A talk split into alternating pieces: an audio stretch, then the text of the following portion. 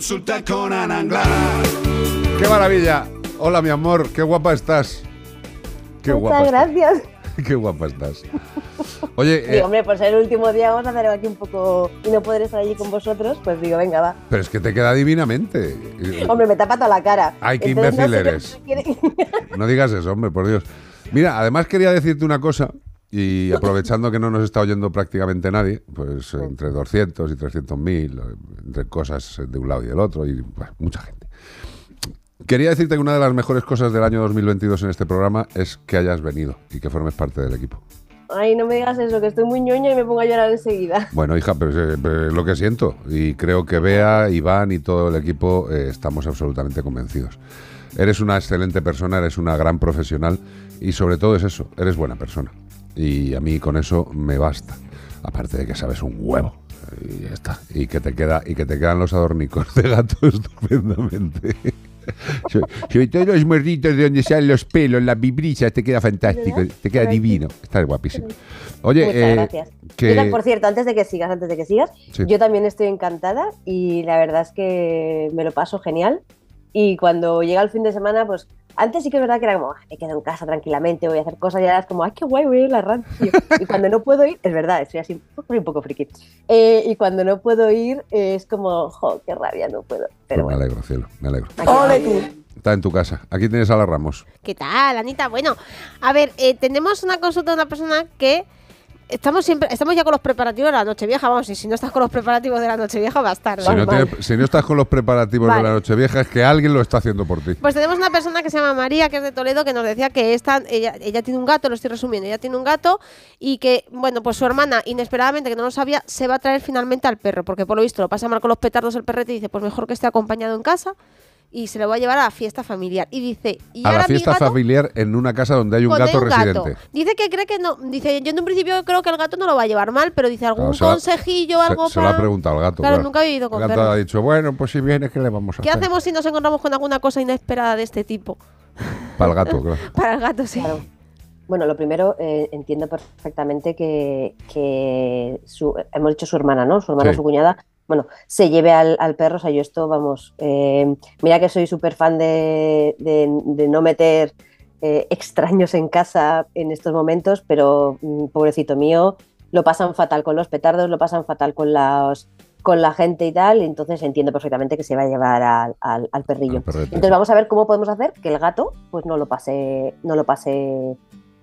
tan mal, ¿vale? No vamos a decir que va a ser una maravilla porque ya únicamente con que vaya a entrar gente en casa ya va a ser un estrés. Entonces se une un miembro más que es un perro. Entonces, importante que las dos partes sean conscientes de que las dos partes, bueno, todos en general tienen que poner de su parte, claro. Porque si no, no es solamente, bueno, a ver qué hacemos con el gato, no. El perro está entrando en un territorio del gato que el gato lo tiene... como suyo, básicamente, como si fuera su lugar sagrado, sí. Y va a entrar mogollón de gente y va a entrar un perro. Entonces vamos a hacer que ese gato lo pase bien y el perro, pues también dentro de lo que cabe, pues no lo pase mal, ni siquiera se ve un arañazo ni nada, que es lo que no queremos. Entonces, importante, en el momento en el que, lo primero de todo, al perro hay que, si se puede, no hay petardos, todas estas cosas, bueno, aquí tendría que hablar a lo mejor un poquito más yo, pero... que salga y que, entre comillas, se desfogue un poco, porque también un perro nervioso, no sabemos qué raza es, pero imaginémonos, podemos tener los dos extremos, ¿no? Que sea a lo mejor un perro pequeñito que sea un poco más nervioso o un mastín que sea más pachón, pero tenemos que intentar que en la entrada a la casa no sea júbilo para el perro, que venga cansado de casa. Sí. O a lo mejor dices, mira, es que no puedo sacarles porque hay muchos petardos. Bueno, pues vamos a jugar con él en casa antes. Jugar no significa excitarles. O sea, yo, por ejemplo, hay unas cosas que recomiendo mucho a clientes y lo he hecho yo en casa también, son los trileros. Los trileros, no sé si sabéis lo que son cogemos 3 yogures, nos comemos 3 yogures, lavamos 3 yogures y les ponemos 3 yogures. Hablo para el perro, ¿eh? Sí. También para gatos en algún momento, si queréis hablaremos, pero para el perro. 3 yogures y debajo de uno una chuche y lo movemos, ¿vale? 5 minutos de ese tipo de juego que es mental para el perro pueden equivaler más o menos a unos 20 minutos de paseo. Ojito, que es que esto al final a ellos les cansa, les calma, y entonces entraremos ya a la casa donde está el gato de una forma tranquila, porque también el perro entra pues a un sitio que no es suyo, a un sitio que a lo mejor hay mucha gente, tampoco a lo mejor está muy acostumbrado. Entonces, lo primero, que el perro entre de una forma tranquilita, ¿vale? Oye, el tema de que el perro cuando entra en ese hogar vaya controlado con el collar y la correa, por lo menos en los primeros instantes, porque, no sé, es que hay mucha gente que llama, abre la puerta y el perro hace ¡chau! Y ya la hemos liado. O sea, si el perro ha entrado de esa forma, poco vamos a controlar. Mejor, no, evidentemente, entrar con el animal controlado, no pasa nada. Es como llevar al niño de la mano al entrar en una casa ajena. Sería lo mismo llevar al perro con la correa. Eso es llevarle de la mano, que no pasa nada. Sí, sí, y sobre todo porque además también se siente más seguro. Al final hay que recordar que la correa es un poco de alargadera de nuestro brazo. Total. Entonces es como que es el vínculo de unión que tenemos con nuestro perro. Sí. Entonces eso, ellos, igual que cuando van atados, hay veces que se crecen un poquito porque saben que detrás estamos nosotros, sí. Y cuando van sueltos, pues esto lo estoy viviendo ahora mismo con mi cachorro y es brutal. Entonces, lo que estoy recordando. Entonces, el gato. Entramos dentro con el animal, cansadito, controlado, atadito, y ya entramos en casa. ¿Y qué pasa con el gato? ¿Qué tipo de actividad podemos hacer en nuestra sección de Bricogato para que el gato tenga un entorno tranquilo? Hola familia, bienvenidos a un nuevo programa de Bricomanía. Dejarle tranquilo, es lo más importante de todo. Total. Que tenga su sitio seguro, que tenga su lugar seguro, que nadie se acerque a ese lugar seguro. Si se esconde debajo de una cama, nadie se acerca a debajo de la cama a sacarle. Nadie, me refiero que si el perro, se puede incluso cerrar la puerta para que ese perro no entre dentro de esa habitación y no se pueda meter por debajo. O sea, igual que vamos a respetar al perro, vamos a respetar al gato. Claro. Y el gato lo que necesita es tener un lugar seguro. Y ese lugar seguro, ni personas, ni niños, ni animales se van a acercar a él. Es lo más importante para el gato en ese momento. Exacto. Y hay una cosa tremendamente importante, que en estas fechas yo recomendaría a todos los que nos están escuchando varias cosas. 1. No hagáis cantar al niño o a la niña. 2. No hagáis que el piano sea tocado por el niño o la niña o algún cuñado que no tenga verdaderamente unos estudios. 3.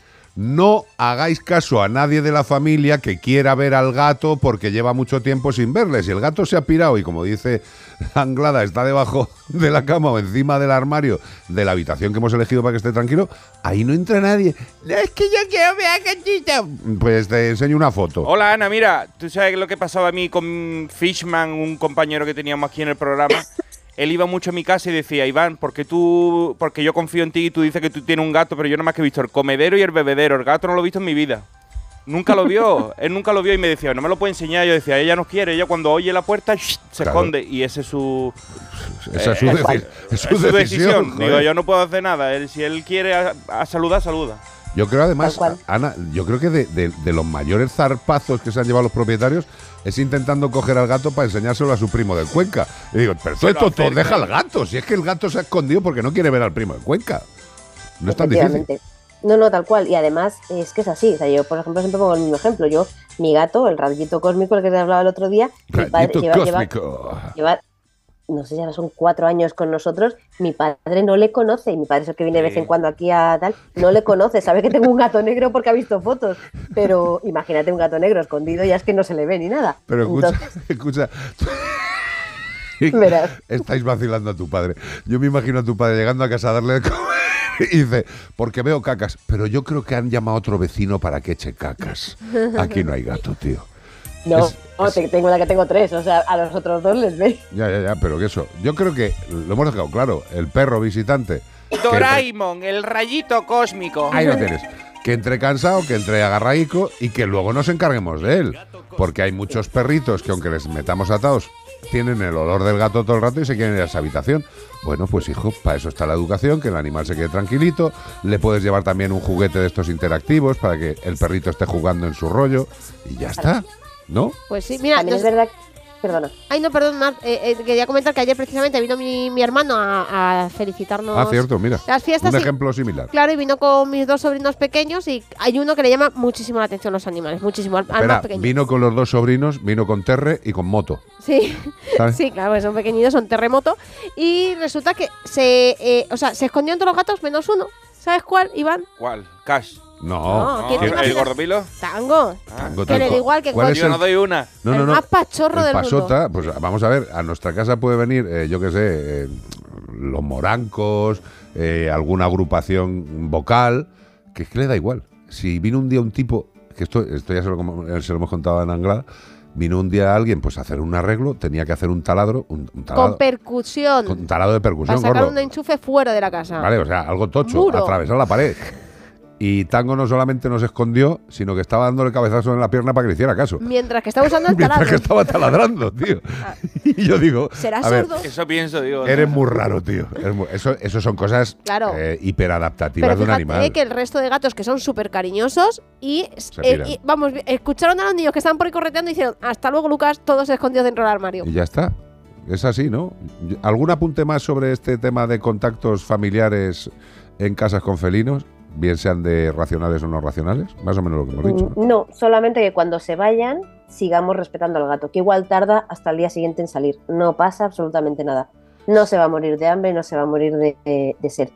Pero si al día siguiente vemos que no retoma su vida normal, ahí es cuando tenemos que empezar a preocuparnos, no a sacarle, porque sí que es verdad que hay gatos que si ha sido la gotita que ha colmado el vaso, o sea, no digo que vaya a ser este caso, sí. Pero que sea la gotita que ha colmado el vaso, que el gatito estaba fastidiado y tal, y de repente empieza a estar mal, que le echemos un ojo a partir de mañana y tal, si vemos que no vuelve a retomar. Lo normal es que a lo largo de la noche, cuando se vaya la gente, diga, por fin se han ido, ya puedo salir a mi casa. Total. Pero si vemos que no pensemos, bueno, va a tardar tiempo. No, que por lo menos, si vemos que no sale y hace su vida normal, se lo contemos al veterinario. Oye, me ha pasado esto. Correcto. Y entonces el veterinario, sabiendo su historial clínico, te dirá, no te preocupes, va a tardar un poquito más o... Vamos a ver qué hacemos, claro. ¿Has visto las fotos del gato, el vídeo del gato atravesado? Sí. No sé, lo que le he escrito a Bea, no sé cómo puede haber tanto... Mal. Con perdón, hijo de puta suelto. Sí, totalmente. Pero bueno. A ver si sale para adelante, contando con que es un gato de la calle y la verdad es que el pobrecito, nos han mandado un vídeo de él esta mañana, Ana, está sentadito ahí en el fondo de la jaula con su baster, con su ojito tapado y el otro aguantando y dices, ¿qué maldad habrá hecho este animal para haber nacido y llevarse un flechazo, tío? ¡Qué asco! Sí. Pero bueno, que te insisto... que es un placer tenerte en la vida, de verdad. Igualmente. Dale un beso muy grande a Carlitos y disfrutar mucho, mucho, mucho. Y lo único que le pido al año en lo que respecta a Ana Anglada es que en estas fechas el año que viene podamos estar igual. Ya está. Seguro que sí. O mejor. Bueno, pero si estamos igual, tampoco vamos mal. Un beso muy grande, amor. Un besito muy fuerte. Adiós. Chao, chao.